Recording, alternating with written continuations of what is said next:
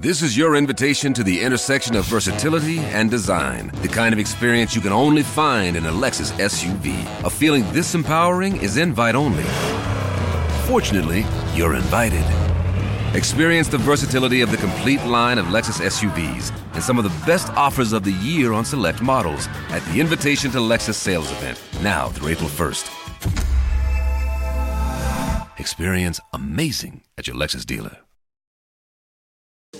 Hello, everybody. Welcome back to the Pink Un uh, Norwich City podcast. We're in a very special location. We're in the Lion and Castle here at Carrow Road. You will recognise this man to my left, uh, Darren Eadie, Adam Harvey. maybe less so, but I don't know. You're just as influential on, on the right. Um, this is a, a, really brilliant space. It's the first time we've been in here. This is um, we're going to give a bit, bit, of background on it. Um, this is the space which has replaced the, the Russell Allison Lounge inside Carrow Road. So it's going to be available for supporters in the lower Barclay to use pre-game. There may also be some occasions where the away fans are in here as well. It's been inspired um, by a, a, pub at Brighton. Delia Smith has, has, played a real influential role in revamping this space, and um, it's uh, we're here today for the official unveiling, which uh, Darren Eadie is, is going to be a key part of. So, just talk to us a little bit about this. We're sat behind what is a really impressive mural, which I think Along Come Norwich and David Nasher, who did the Daniel Farke um, one that I'm sure you saw at the Fat Cat and Canary, which has been in the news a little bit this week. Um, this is a really in, impressive space, isn't it, Darren? It is, yeah. I mean, the, the, your mural was great, and actually, what I didn't realise until I read the borders, actually, these are all instances that have happened at this end of the stadium in the Barclay stand. So, some important moments in, in Norwich City's history, but, but a great space to be in before the game. Um, I think it's nice for the club to kind of tip their hat at the Barclay end, which seems to have what you'd call the more hardcore fans in it, I guess. You know, so it's nice for them to have a really nice environment to come in, sort of uh, pre-match. But then, of course, it's open to everybody else in the stadium after the match as well. So, but yeah, it's, it's, a, it's a great place to be, and um, I'm sure they'll be looking forward to getting in here because it wasn't very nice before.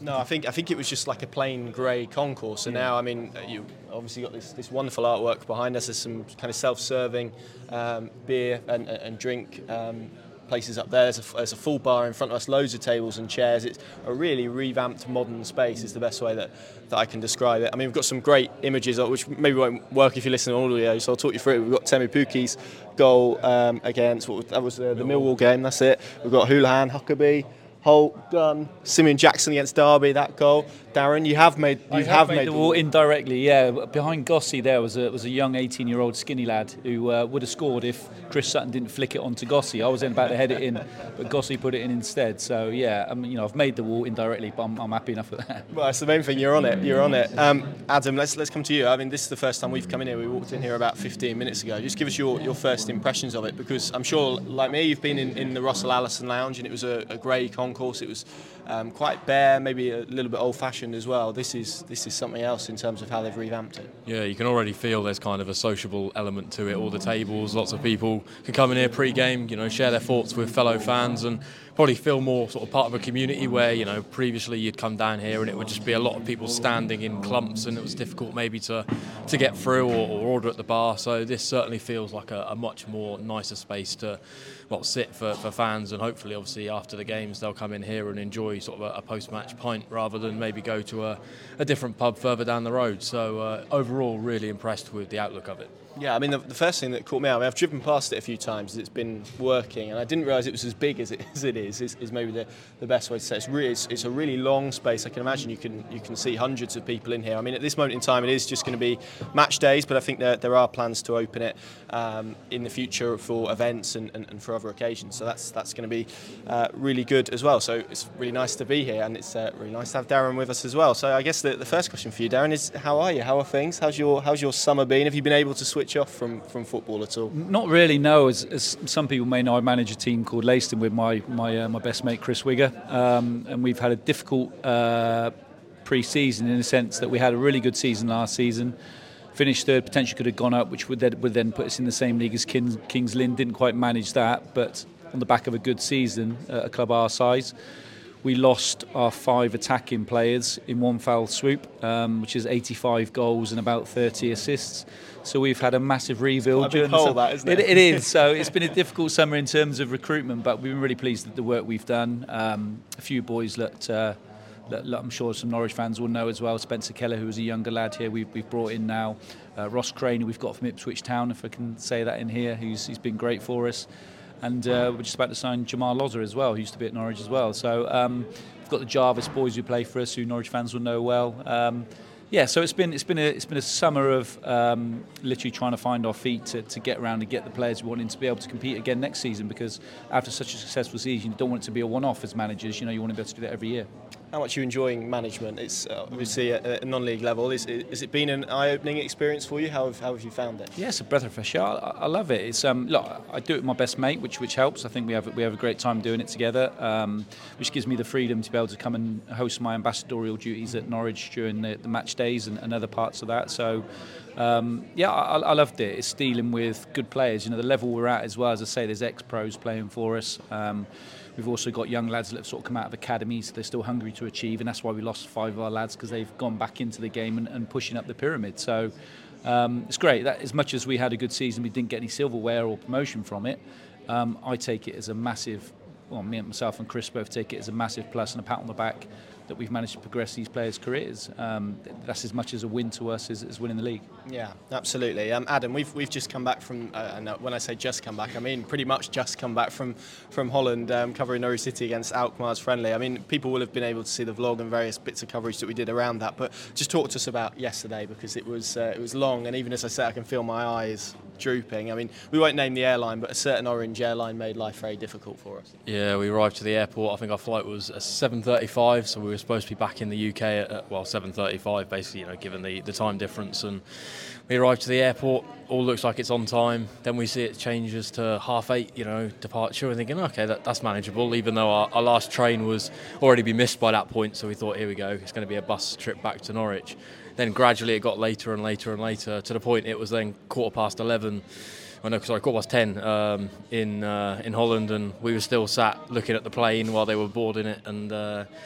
yeah, then we got back to, to Stansted at, what was it, about, uh, about 11 o'clock, wasn't it? And uh, got some food. We are going to get on the 1 o'clock National Express bus back to Norwich, and I go on my phone and it says sold out and at that point we just thought we could have a night in Stansted Airport, which didn't exactly look very appealing. Uh, Paddy was looking at the trains. 5:37 was the first train back to Norwich this morning, so we thought we'd have a night in the airport. Um, but I think we sort of clumped together and decided we need to get home. Uh, it's been a long enough day as it is. So, a taxi, a very nice taxi driver, drove us all the way back to Norwich, and uh, I think I got in my door this morning at about quarter past three. Um, so, you know, running on coffee a little bit today, but um, yeah, if I'm waffling, that'll be why. yeah, yeah. So hopefully, you know, as Darren speaks, we're not drifting off, but we, we should be all right, hopefully. Um, Darren, what, what, have you made of, of Norwich City's pre-season so far? I don't know how much of it you've you've seen yeah. first and foremost, but there's, there's there's, there's obviously been I don't know, maybe fans concerned about the attacking aspects, but defensively they've, they've looked a lot better. I think a lot more a lot more resilient. What have been your thoughts on it? So I think so. Yeah, I think one of the criticisms myself and, and many others would have aimed at Norwich last season was that that resilience in the Championship, um, having that that kind of bite and a little bit of power in there. And, and I think we lacked that. There's a little bit of inexperience, uh, a little bit lightweight, um, but the players they've brought in have certainly added that to it. But you know, if you start stopping them at the other end, you've got to make sure you start scoring goals as well. And, and you know, how do you replace someone like Teemu Pukki? He's a, he's a massive loss for Norwich City in terms of his goal scoring. Um, but then it gives the opportunity for someone else to step up. And Ashley Barnes has been there and done it at the, at the highest level. Um, and I think if you get the right type of players around him and, and clicking together, I, I think we'll be okay the one thing I, I, have to say is it's going to be a much tougher championship this year than it was last season. You know, and we, we fell away and finished 13th, I think it was last season. Um, but the likes of Leeds, Leicester, Southampton, all going to be strong coming down, and then you've obviously got the you know the teams that were pretty strong in the Championship last year. You know the Middlesbroughs, the Blackburns, the Millwalls, all going to be up there again. The Coventry, so it's going to be a tough one. It is going to be a real tough one, but I'm always optimistic going into a, a, a season. I'd never judge any players until they step out on the grass and, and, see their performances. I've made the mistake of doing that before, and I think we can get carried away with doing that. If we'd have uh, judged Harry Kane on his performance in Norwich City, we would have probably put him in the bin. Um, so you know, things can click. You know, you, you, looked at, as I said before, you look at Teemu Pukki when we signed him free transfer. You wouldn't have no expectations, and then look at what he does. So I'm always optimistic, and um, yeah, let's, let's wait and see where we are after sort of a dozen so games into the season. Are you a fan of pre-season as a player? It seems to be split. You either find players who really loved it or really hated it. Hated it. I mean, back in the day, it's probably a little bit different back in the day as well. I mean, we were we were sort of pushed to the extremes. As much as the lads are now, they're all monitored, but we were. It was around the lakes and stuff like that. So um, I don't I don't miss the pre-season, but I miss being around the lads and, and, looking forward to the season again and seeing the fixtures come out, as, as, the supporters do. You know, the players do that as well. There'll be certain fixtures to be picking out, particularly to Ipswich games. Um, and, and, as much as you know, we've been betting them for the last 15 years or whatever it's been. Um, it's great to see them back, and uh, you know, hopefully a, a, guaranteed six points next season. But I say that with trepidation because I, I do honestly believe you know there'll be a good side next year. There'll be a, right up and in and around it. So it's going to be some exciting games next year, particularly the derbies. Yeah, and uh, especially again, uh, not being disrespectful to them, but the, the last two derbies that we had were so uncompetitive. Particularly the one at Carrow Road, which ended three 0 Norwich was so dominant. It will be nice to see, I guess, that edge return to them, would won't it? it? So, I'd well, maybe maybe maybe it, so so would yeah. I. But you know, I guess it's uh, it depends what you look for in a in a derby, I suppose.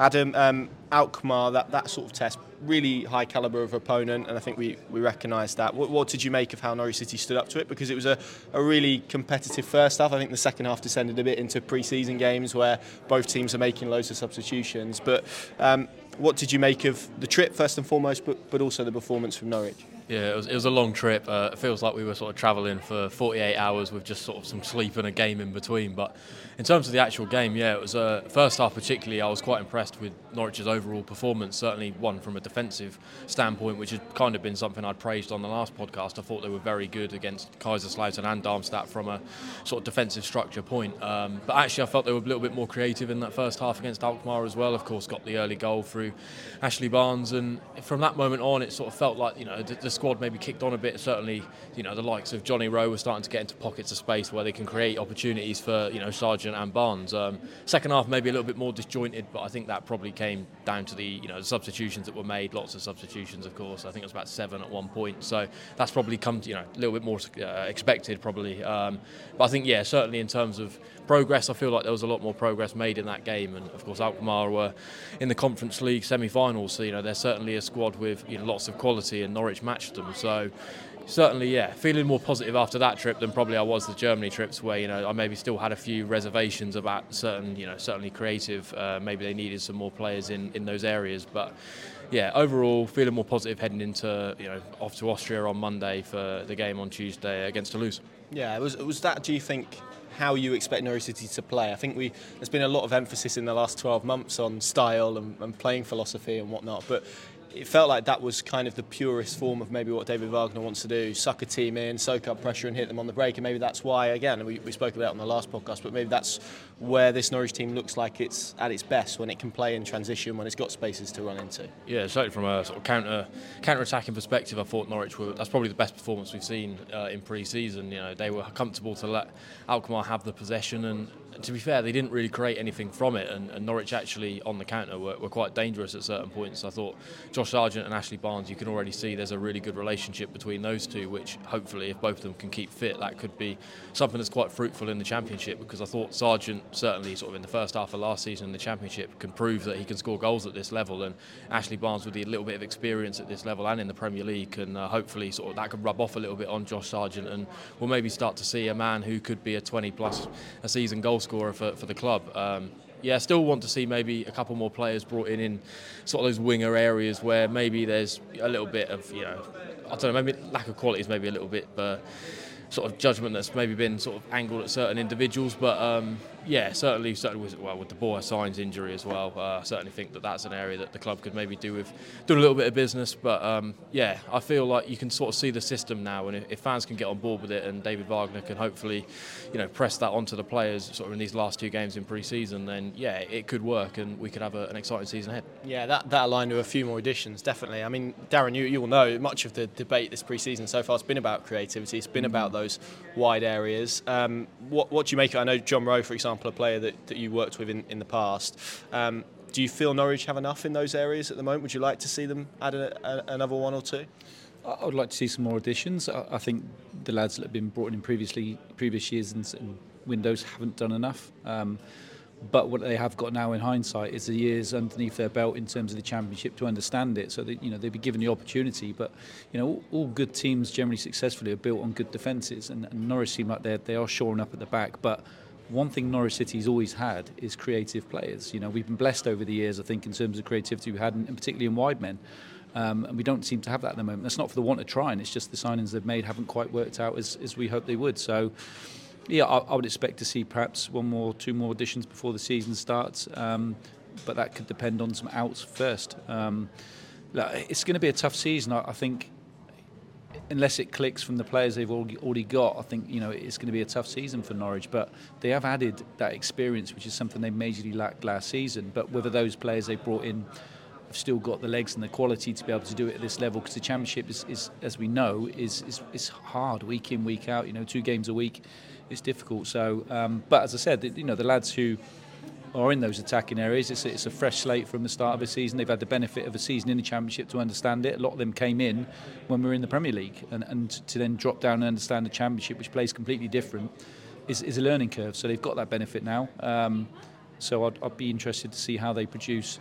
Look, I don't. T- I don't take too much out of pre-season friendlies. It's all about fitness and, and lads getting to know each other's games. And with so many new additions, I think it's important to get that understanding between those players. Um, but yeah, creativity is something that was lacking and has been lacking. Um, but we've got enough players in those areas. You know, we're not short of those attacking players. Just they haven't produced it. So we just hope they can.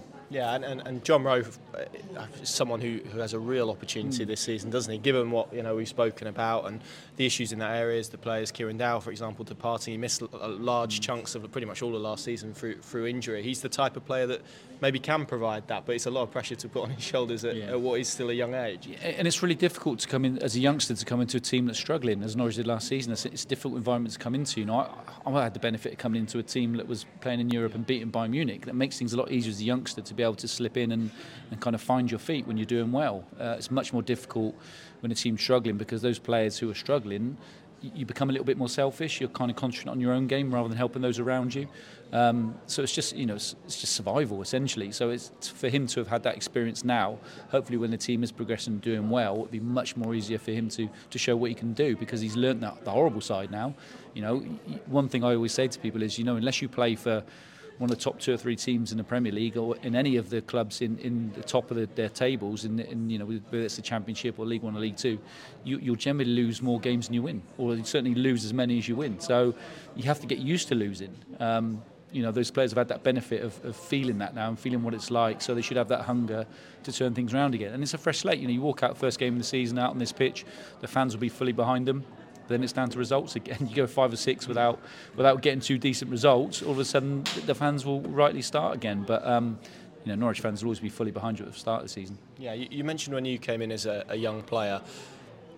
And, maybe the dressing room that you walked into. I guess last year and maybe the, the year before that, have you felt that maybe there's been, it's been a tough dressing room to walk into in terms of maybe not having those leaders or, or personalities within it? We, have yeah. seen obviously the business the club have done this summer. Shane Duffy, mm. Ashley Barnes, Jack Stacey. I guess you'd put in that category as well. It feels maybe like a better environment for a young player to go into with the hope of succeeding now than maybe it was six or, or maybe even three or four yeah. months ago. Yeah, for two reasons. Culturally, I think you know you've brought some British players in that understand the leagues and know how it's how it's how it's done in, in these in these leagues. Um, but also we had a lot of international lads coming in who are youngsters, which is difficult enough as it is. So to try and mix them in with the group we already had here, and the ones we had here previously, have probably only been here a season or so themselves. So it's very difficult to build that foundations on that kind of transient turnover of players. So, so I think what we need is a bit of stability. You know, players on contracts that are going to be here for a bit longer are those kind of personalities that can welcome those youngsters in to be part of. You know, because this is my, my concern against Ipswich is is the fact that you know does anybody in our team understand the, East Anglian derby? You know, who have we got who's played in it before? Not many. They would have played in other derbies, but particularly if, if now we've got the British contingent have come in, a few more of those, they'll understand it more. Um, whereas last season, you know, if, if Ipswich should have been in this division, we'd have had probably no one that's ever experienced it or even knows about it. So you have to feel it, you have to be part of it, you have to be part of the community, and that takes a couple of years to be able to build that, to feel that hunger for the club, to play in a local derby. Um, so yeah, I'm, I'm excited by it. I'm, I'm, yeah, I'm weirdly excited by playing Ipswich, but, I think there's a concern as much as excitement. Yeah, and I think you, that's probably the common uh, feeling amongst amongst Norwich fans at the moment. And Adam, it's interesting because we've spoken so much about creativity on this podcast. I know Norwich fans have spoken about it as well. John Rowe feels like maybe we've just we put Poeta in this bracket as, as, well, but maybe without the output. But John Rowe in particular, I think David Wagner said this after the game in midweek, feels like he's made strides in this pre-season as well after what what was a really prolonged period on, on, on, the treatment table. Yeah, of course, broke onto the scene in the Premier League when, in a side that was struggling, and he was maybe sort of one of the bright sparks in what was a pretty you know grim demise towards the end of that campaign. And I think a lot of fans probably hoped last season would be his year, maybe be in and around the squad, you know, sort of maybe a bench player, sort of someone who could learn from the likes of Onel Hernandez. Of course, that didn't pan out that way for him with, with injuries. So it feels like maybe it's a fresh slate for him, and he's had the full pre-season and he's playing regularly, and you know actually looking quite dangerous. You know, he's got he's got a bit of pace about him, which is probably something that uh, a lot of players you know, sort of previously last season maybe didn't have the likes of Kieran Dowell. So certainly feel for David Wagner's system, he's a player that could suit it to a T, really. And um, yeah, I think he's probably a player that will be in David Wagner's thoughts for that opening game against Hull. And you know, he's ultimately going to be playing with a little bit of freedom. There's probably a little bit less pressure on this Norwich City side this season as well. Of course, last year there was an expectation that they would probably be fighting, you know, for the top two or, at least the top six. Where this season, I think probably fans' expectations and also just Championship fans in general probably bracket Norwich as more of a side that will be probably in the mid-table sort of area. So he's ultimately got the opportunity now to to stamp his mark on this squad and hopefully propel them higher up the table, and you know they can be competing at the top end at the end of this season. Yeah, he's, he's, a, he's a, an interesting one because it feels like he's been around for quite a while. He hasn't played many. He's yet to start a game for Norwich City as well. What's what's he like, Darren, in terms of, of character? How much will he be relishing this, this opportunity that, that's ahead of him this season potentially? He's hungry. I mean, as I say, I worked with him as a, as a youngster, and um, without trying to trying to use the right words for it, he's horrible at times. He was horrible when he was a kid. You know, he did things wrong at the school he was in, and he was he had a he just had something about him, and, and I mean that in the nicest sense. You know, he's An got edge, yeah, he has absolutely got that, and. Um, I think that's something that Norwich has, has lacked, um, and he, but he's got that. But I think as a young lad coming in, you're always going to have a little bit of you're holding that back a little bit. But now the involvement he has had for so such a long period of time, he will now feel like he's virtually, you know, he is actually a proper part of that squad. You know, he's, he's up for running as a starting place anybody else is. So I expect big things from him, but but it is still a massive learning curve. The, the, only thing he hasn't had to do, as I said before, is he's not had the ability to learn off those players around him. You know, when I came into that squad, I had great players to learn off and, and understand and make my game improve quite quickly. Because other players were struggling around him, he didn't have that. So he's got to be single-minded in his own ability, believe in himself, which he's got. I mean, he's full, he's full of self-confidence. Um, and just go out there and smash it because whatever happens, you know, if he has a good season, and Norwich don't, he moves on. If, if he has a good season, Norwich have a good season, then they move on together. So, look, I'm, it's one of the seasons I didn't expect. I don't think any of us expected Norwich to when they signed Buendia Pukki the year we got up the first time out of the Championship into the Premier League. Nobody expected that to happen. You know, we, we were talking like languishing mid-table yeah. in the Championship. Yeah and they surprised everybody. So, so I wouldn't be surprised to see something like that happen again. But I, I do think that's going to take um, certainly more creativity. Um, and you know, when, when, we had those teams, you, we would have at least half a dozen dozen chances in a game, really good chances. And I think we were limited last year. We didn't see a great deal of chances, and that was the problem. Um, but as I say, it's a clean slate. Players have got an opportunity to prove themselves again. Yeah, in- injuries are horrible. He spent the, the whole of last year out injured. Can it can it benefit him if, if, if that's all right, especially in terms of his mindset and to have experienced something like that at a young age, to have that setback, like you say, that hunger will have only amplified within him, won't it? So is there a possibility that actually the experience that he's been through throughout the last 12 months, even though horrible, you know, I, I don't need to talk to you about, about how, how tough injuries are, but can they can they help him in terms of his uh, of him as a player and his yeah. development more widely. It gives you a resilience um, to understand that you're not just going to get in, everything's going to go well for you. Um, I think when he first came back from his injury, he looked a bit tentative, uh, which is quite natural when you've had a, a long term injury.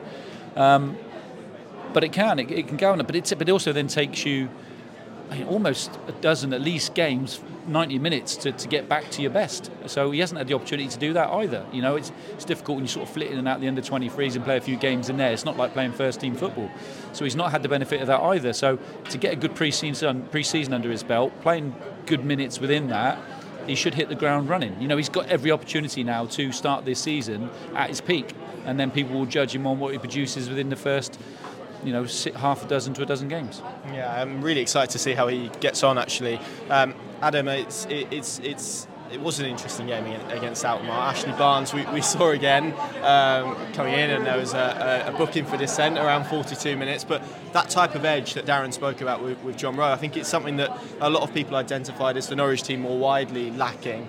Um, he feels like someone who's going to fill that gap, doesn't he, Ashley Barnes? And, and four for pre-season now, which I know doesn't necessarily mean a lot, but to get him scoring goals in this side pretty early on is, is a positive. Yeah, his character is absolutely what you want in the Championship when you go into places like Stoke on a Tuesday night, and it's pretty grim, and you just need that player with a little bit of experience, a little bit of nous, you know, who, who knows the Championship, knows what it's about, and is willing to sort of bring the team over the line in difficult moments. And Grant Holt was probably that kind of figure for Norwich City, and I don't really feel like they probably had a replacement. Of course, they had experience in the side last year: Kenny McLean, Grant Hanley, Ben Gibson a lot of those suffered injuries towards the end of the last campaign, and I think we saw that lack of leadership certainly in those last 10 games when things were really, really difficult. And you had the likes of Liam Gibbs in that squad who maybe just needs that character in the squad to sort of pull him up and, you know, almost give him that sort of edge as well. And Ashley Barnes already feels like that. He, you know, he led the line of a, a, Burnley side that was one of the best to ever play in the Championship, and, and, Norwich picked him up on a free. And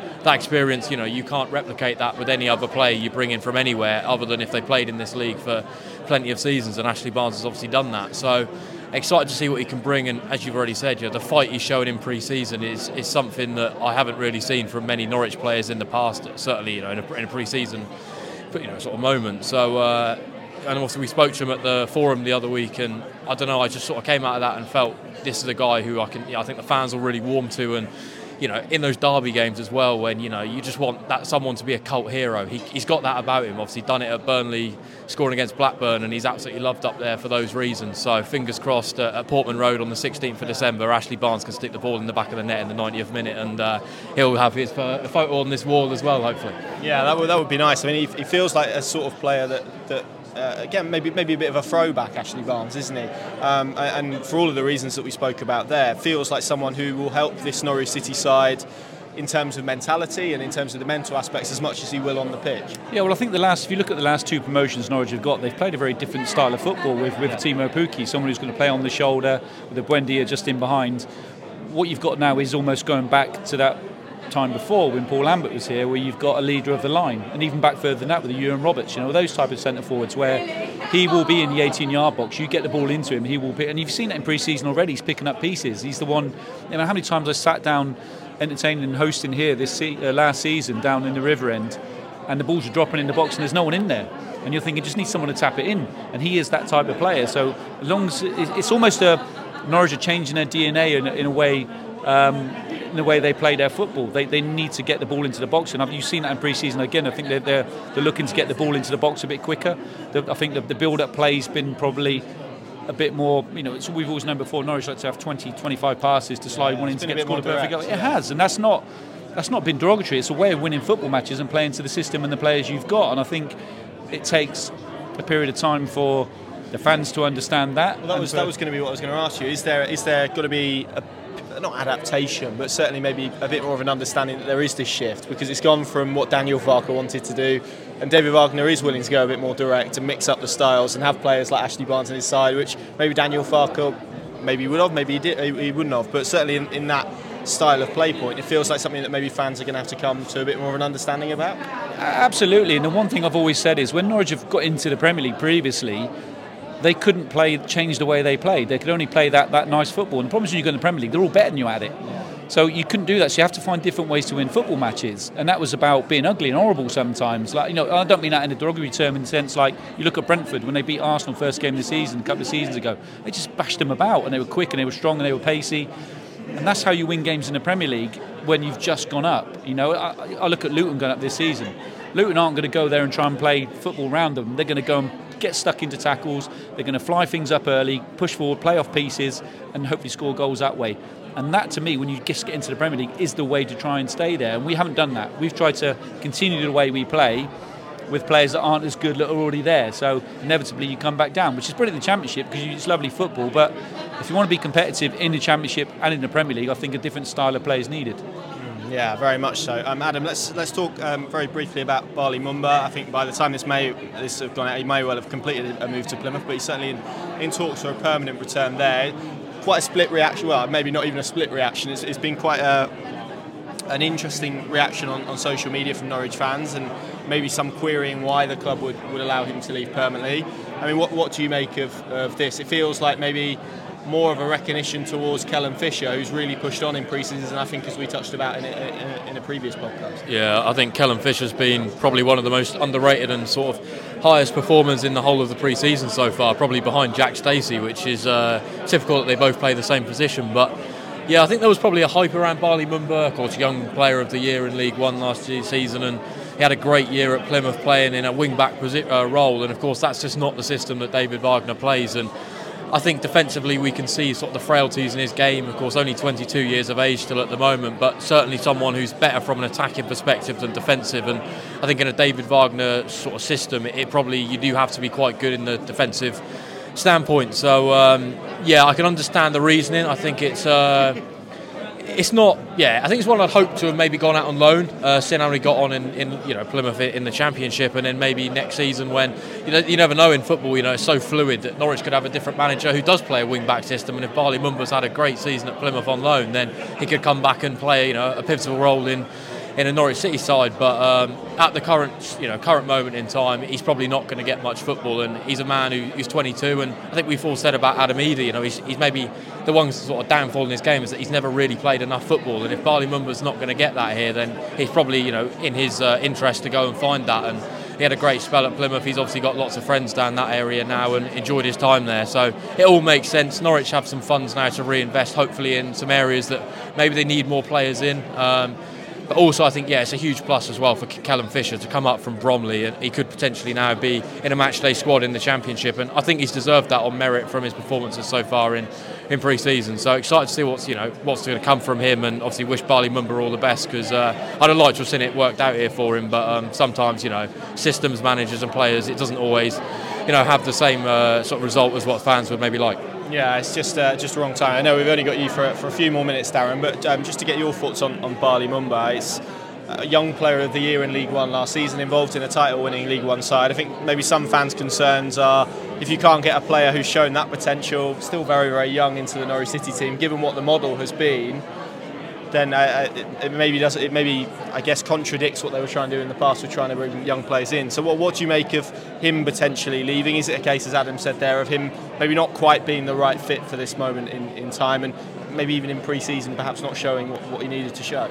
Yeah, I'm sure there's all sorts of factors. Really, I'm, I'm a little bit disappointed to be honest. I think he's um, he certainly is a player that can progress and has proved himself this season. I think if you were if he wasn't at our football club and was on playing for Plymouth and you looked at him, you'd think he'd actually be a decent signing for Norwich, you know. So, um, but you don't know what he's thinking himself. That, you know, is he kind of not forced to move, but he wants to get away, so he's playing regular football. And I think Norwich sometimes are very honest in that. If you're not going to get the minutes you need and you want, they're quite happy to move you on and then get some funds to spend elsewhere. But I'll be sad to see him go. But but again, you know, League One is very very different to the Championship. But, but he had a great season. Um, it's surprising to see someone move on who's seems to be progressing um, that you lose. But but you know, as you say, is it a case of you know his piece of the jigsaw doesn't fit in the jigsaw puzzle of Norwich City at the moment in the way they're doing things. So. Um, you know, we'll move on. It'll, it'll, come down to the start of the season again. You start the season well, and, and, and, and everybody's in good form, then it gets forgotten about quite quickly. But you know, those those decisions get brought up again if you know you don't start the season too well, and particularly a left back position is somewhere where you seem to be struggling. So, you know that's the difficult decisions the management team and, and the technical team behind the scenes have to make. Um, but I'm sure that Bali wanted to play week in week out football regularly, and he's going to a place where he's played before. So. Um, good luck to the lads, you know, and, and I, wouldn't be surprised to see him progress. Um, um, perhaps back here again the season after. Yeah, that would be nice, wouldn't it? Um, just finally then, Darren, so we know you've got to go and speak to Stephen Fry at the official opening. There's lots of people here, I'm sure, who, who will be uh, really excited to chat with you.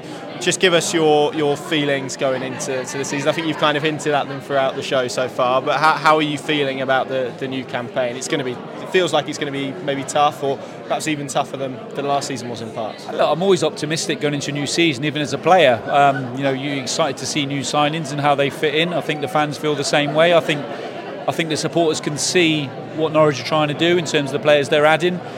That might not happen within the first season of that. You know, to, to, to change your DNA within a football club in the way you play can take two or three seasons. You can't do that overnight. But I think they've made big strides in terms of the signings they've made. Um, but you never know. The Championship's a funny old thing. Did you expect Luton to get promoted? No, we didn't. So I, I wouldn't be surprised to see Norwich back up there again next season And the good thing about Norwich as well, and, and, and the, the, the staff behind the club, if Norwich have a good start to the season, they progress and they come to Christmas time, they're in and around it.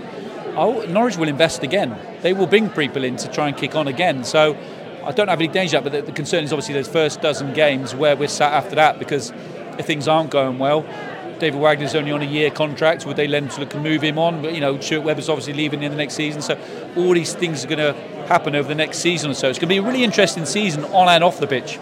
It's going to be fascinating. Darren, thank you very much for, for your time. We're going to come back in a little while with a, a, part two of the show, but it's been fantastic to be here at the Lion and Castle. Like we said, it's going to be open for supporters in the lower Barclay on match days. Get yourself in here. It's already a really nice atmosphere as it's uh, as it's filled up, and it's going to be a great place to socialise before uh, before games this season. So get yourself down here. Thank you to Darren, and we'll be back for part two in just a minute. Over the last few years, we've all been acutely aware of the importance of not just our health, but the health of those around us, particularly the most vulnerable of those in our family and our wider society. And that is why here at the Pink 'Un, we're absolutely delighted to be partnering with the wonderful Cavell Healthcare, one of the region's leading and award winning healthcare companies and providers uh, for the entirety of Norwich City's pre season tour and our, obviously our coverage of it. We couldn't be happier to support a local company that provides and does such good work in terms of helping people and is recognised by both its staff and those people that it provides for as a industry leader in the local area. They really are the place to go for care. For them, it's not just a job but a career. They truly do put your loved one at the centre of their approach to care, whilst keeping you up to date and in the room with any conversations around the ongoing support that they provide. They're also a wonderful company if you're looking for a career in healthcare. For more details on this, visit their website www.cavellhealthcare.co.uk or visit their various social media platforms. Cavell Healthcare, heritage in caring. Part two of the podcast uh, brings us out here. We're at Carrow Road, pitch size. You can see, looks in lovely condition. Uh, Norwich obviously here against Olympiacos in a week, and then uh, a couple of weeks later for the Championship opener at Hull. You would have seen the first part of this pod with Darren Eadie. We're in the Lion and Castle, and I'm delighted to be joined by Cameron to my right and Ben to my left, who played a pretty integral role in getting that open. So, Cameron, let's um, let's talk to you first. Just talk to me a little bit about your role and the the part that you played in in the Lion and the Castle. Well, within the role of working with Along Come Norwich to kind of develop the idea for the pub. One of the things we were asked to do was think about potential names. Um, so we kind of threw a few about within WhatsApp group that we've got. Uh, one of the suggestions I had was Lion and Castle. The reason for that is fairly obviously it's on the badge and it's a really been important part of the badge, has been since the 70s. But there's also that wide link to the community, which is something the club wanted. So we thought that would be a really good fit, especially because it has that kind of sound of a traditional pub name. We put it forward to the um, to the club, and the people within the club really enjoyed it and really liked it. So that is now the name of the new Barclay pub. What were some of the rejected ones? Can you can you tell us? Uh, I can't remember many of them. We, we thought about going for yellows, but that was taken. Yeah, yeah. Um, we thought something greens. You could greens. Yeah. Strikers. I think there's a um, the old pub in the River End used to be called Strikers, but again seemed a bit generic. Same with Canary. There's a lot of things in the city with Canary. Also, Fat Cat Canary down the road is its own fantastic pub, so we didn't want to steal their thunder either. We wanted something that was a bit more unique. Yeah, and, and it certainly is that. And Ben, you were um, you, you were tasked with creating that mural that we saw in the first half that we recorded. Um, some iconic moments in there. Just talk to us about what it was like to make that. How hard a process was it? How long did it take? It was really good fun. It took a while. We had a bit of a, a chat amongst the Along Come Norwich WhatsApp group. What are the iconic uh, Barclay End moments? Um, I didn't want to do just another sort of best players, best goals because we've all seen those quite a lot. I wanted to do something that was quite. Um, just those those real sort of like fan fan moments that people remember. Things like you know Gunny running down towards the Barclay end, about to headbutt the crossbar, things like that. Um, so yeah, it was really good fun. Really enjoyed it. What is it like when you? Uh, I'm guessing you produce these things on a computer. So when, yeah. when, it goes from computer to seeing it on the wall, or you know, I know you've done some of the Barclay yeah. uh, what they call waivers. Waivers. Yes, that's right. Yeah, So what's it like for you to go from computer to seeing it? It must be really proud, yeah, really pride, I guess. Yeah, absolutely. It's always a thrill. It's uh, yeah, it never stops being being incredibly thrilling to see see something you've designed being being here in the ground, either on a flag or on a wall. It's amazing, yeah. Yeah, and, and you guys are both Norwich fans, so I'll ask you how you. How, let's start with you, Ben. First and foremost, how are you feeling about the, the new season? well, not overly optimistic. I think we're looking quite solid defensively. Maybe not quite so exciting going forward. Um, so yeah, maybe mid-table, fighting for playoffs again, perhaps. yeah, well, I think I think a lot of people would take that actually. Certainly the, the latter end of it, maybe yeah. not the mid-table element. Uh, Cameron, what about you? How are you feeling? Well, I think any football fan knows that pessimism is a powerful tool. So if I set my expectations low, either I'm proven right or I'm pleasantly surprised. so I think that's where I'll go, and um, I'm happy to just see how we do and sort of I think the division what it's going to be it's going to be a strong division but in terms of the teams in it there's lots that I'm looking forward to playing going away to and I think just on that side, more of the off the pitch than on. I'm, I'm looking forward to it on that level. Good stuff, gents. Thank you very much. We're going to have a bit of a rotation, and we're going to bring in a couple of your Along Come Norwich colleagues. I don't know which two of you want to come in, or all three. It's up to you. I don't mind. Uh, and I think we're going to be joined by John Punt and Tom Parsley for the next bit, who have also played a key role in said pub that we've uh, that we've been discussing. Well, Tom didn't, didn't Punt did, and uh, and Nick is on the end as well, which is uh, which is good. Hello guys, I have to squeeze into all getting shot.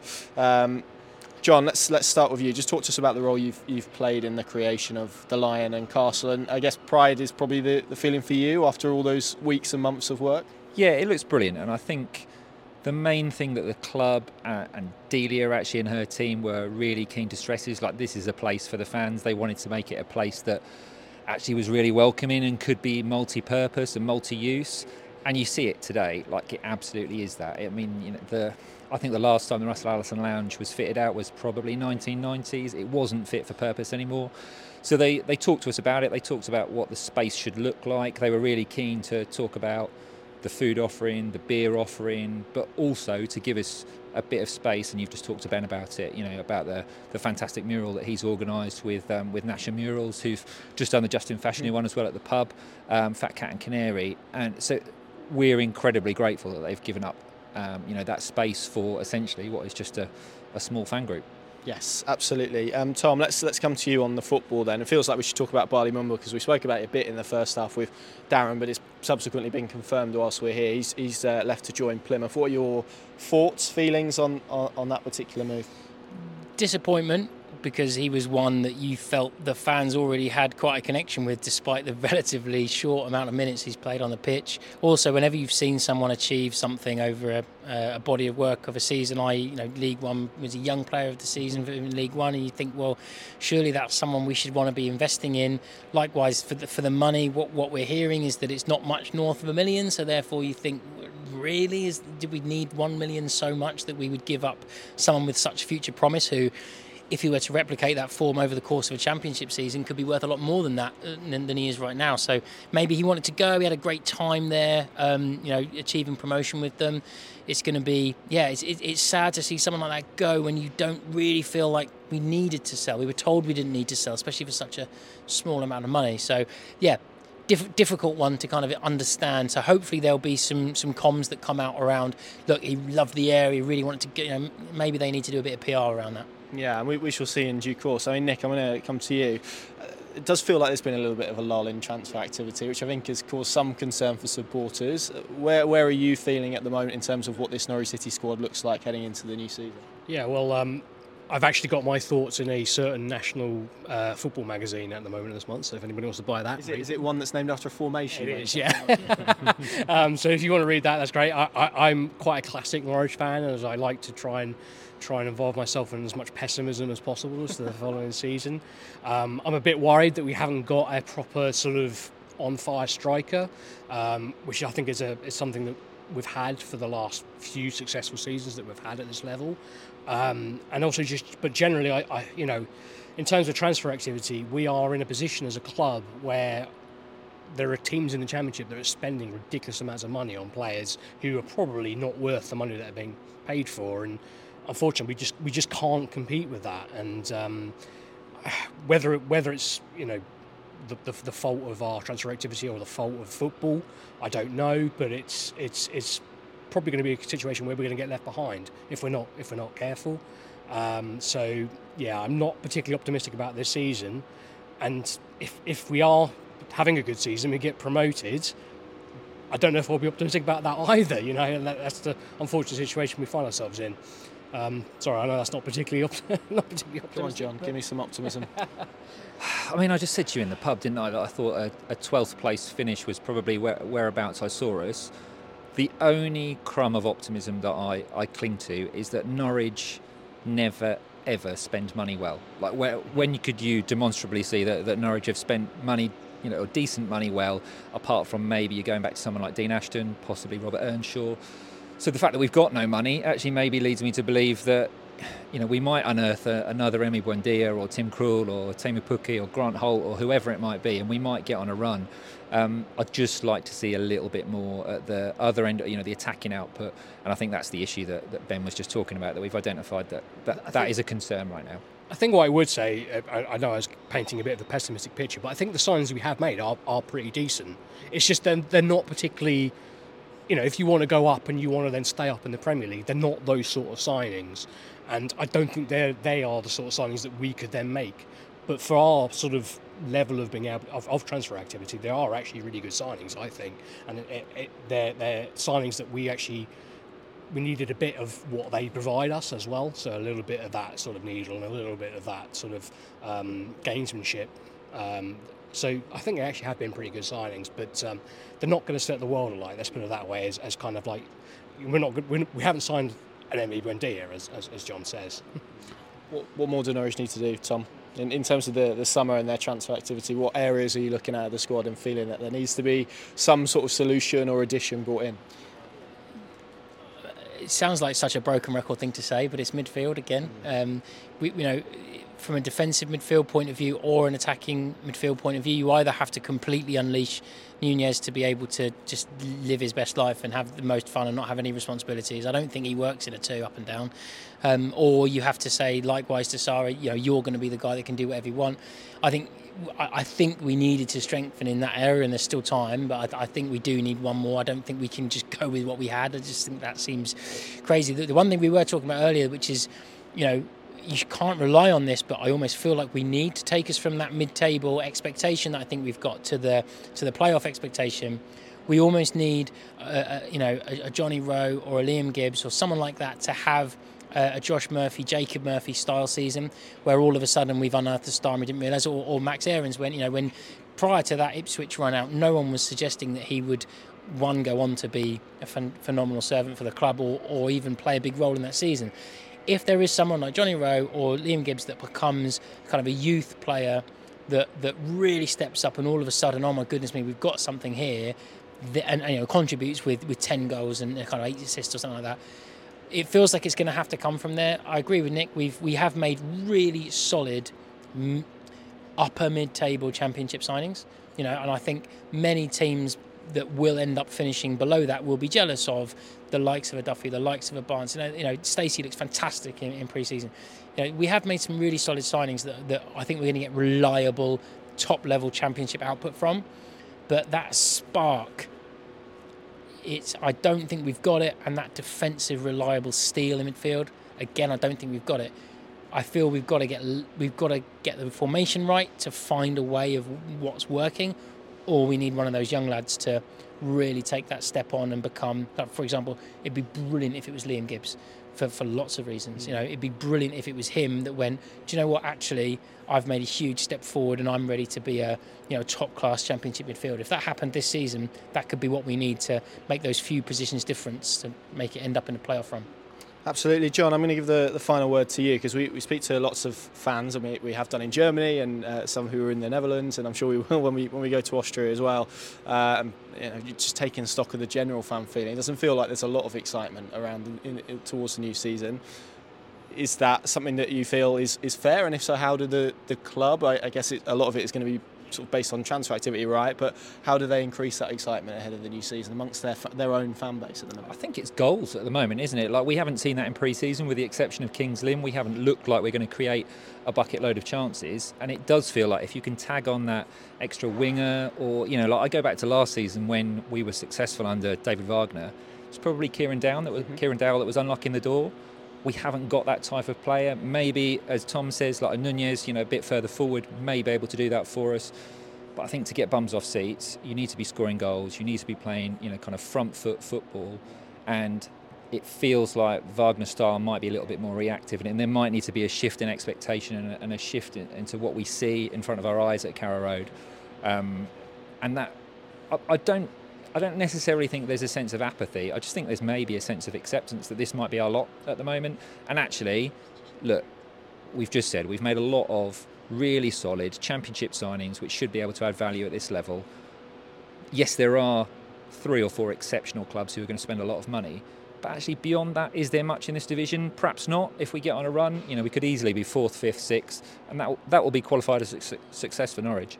Good stuff. Thanks, Nick. Thanks, John. Thanks, Tom. Thanks, Cameron. Thanks, Ben. Thanks, Darren. Thanks, Adam.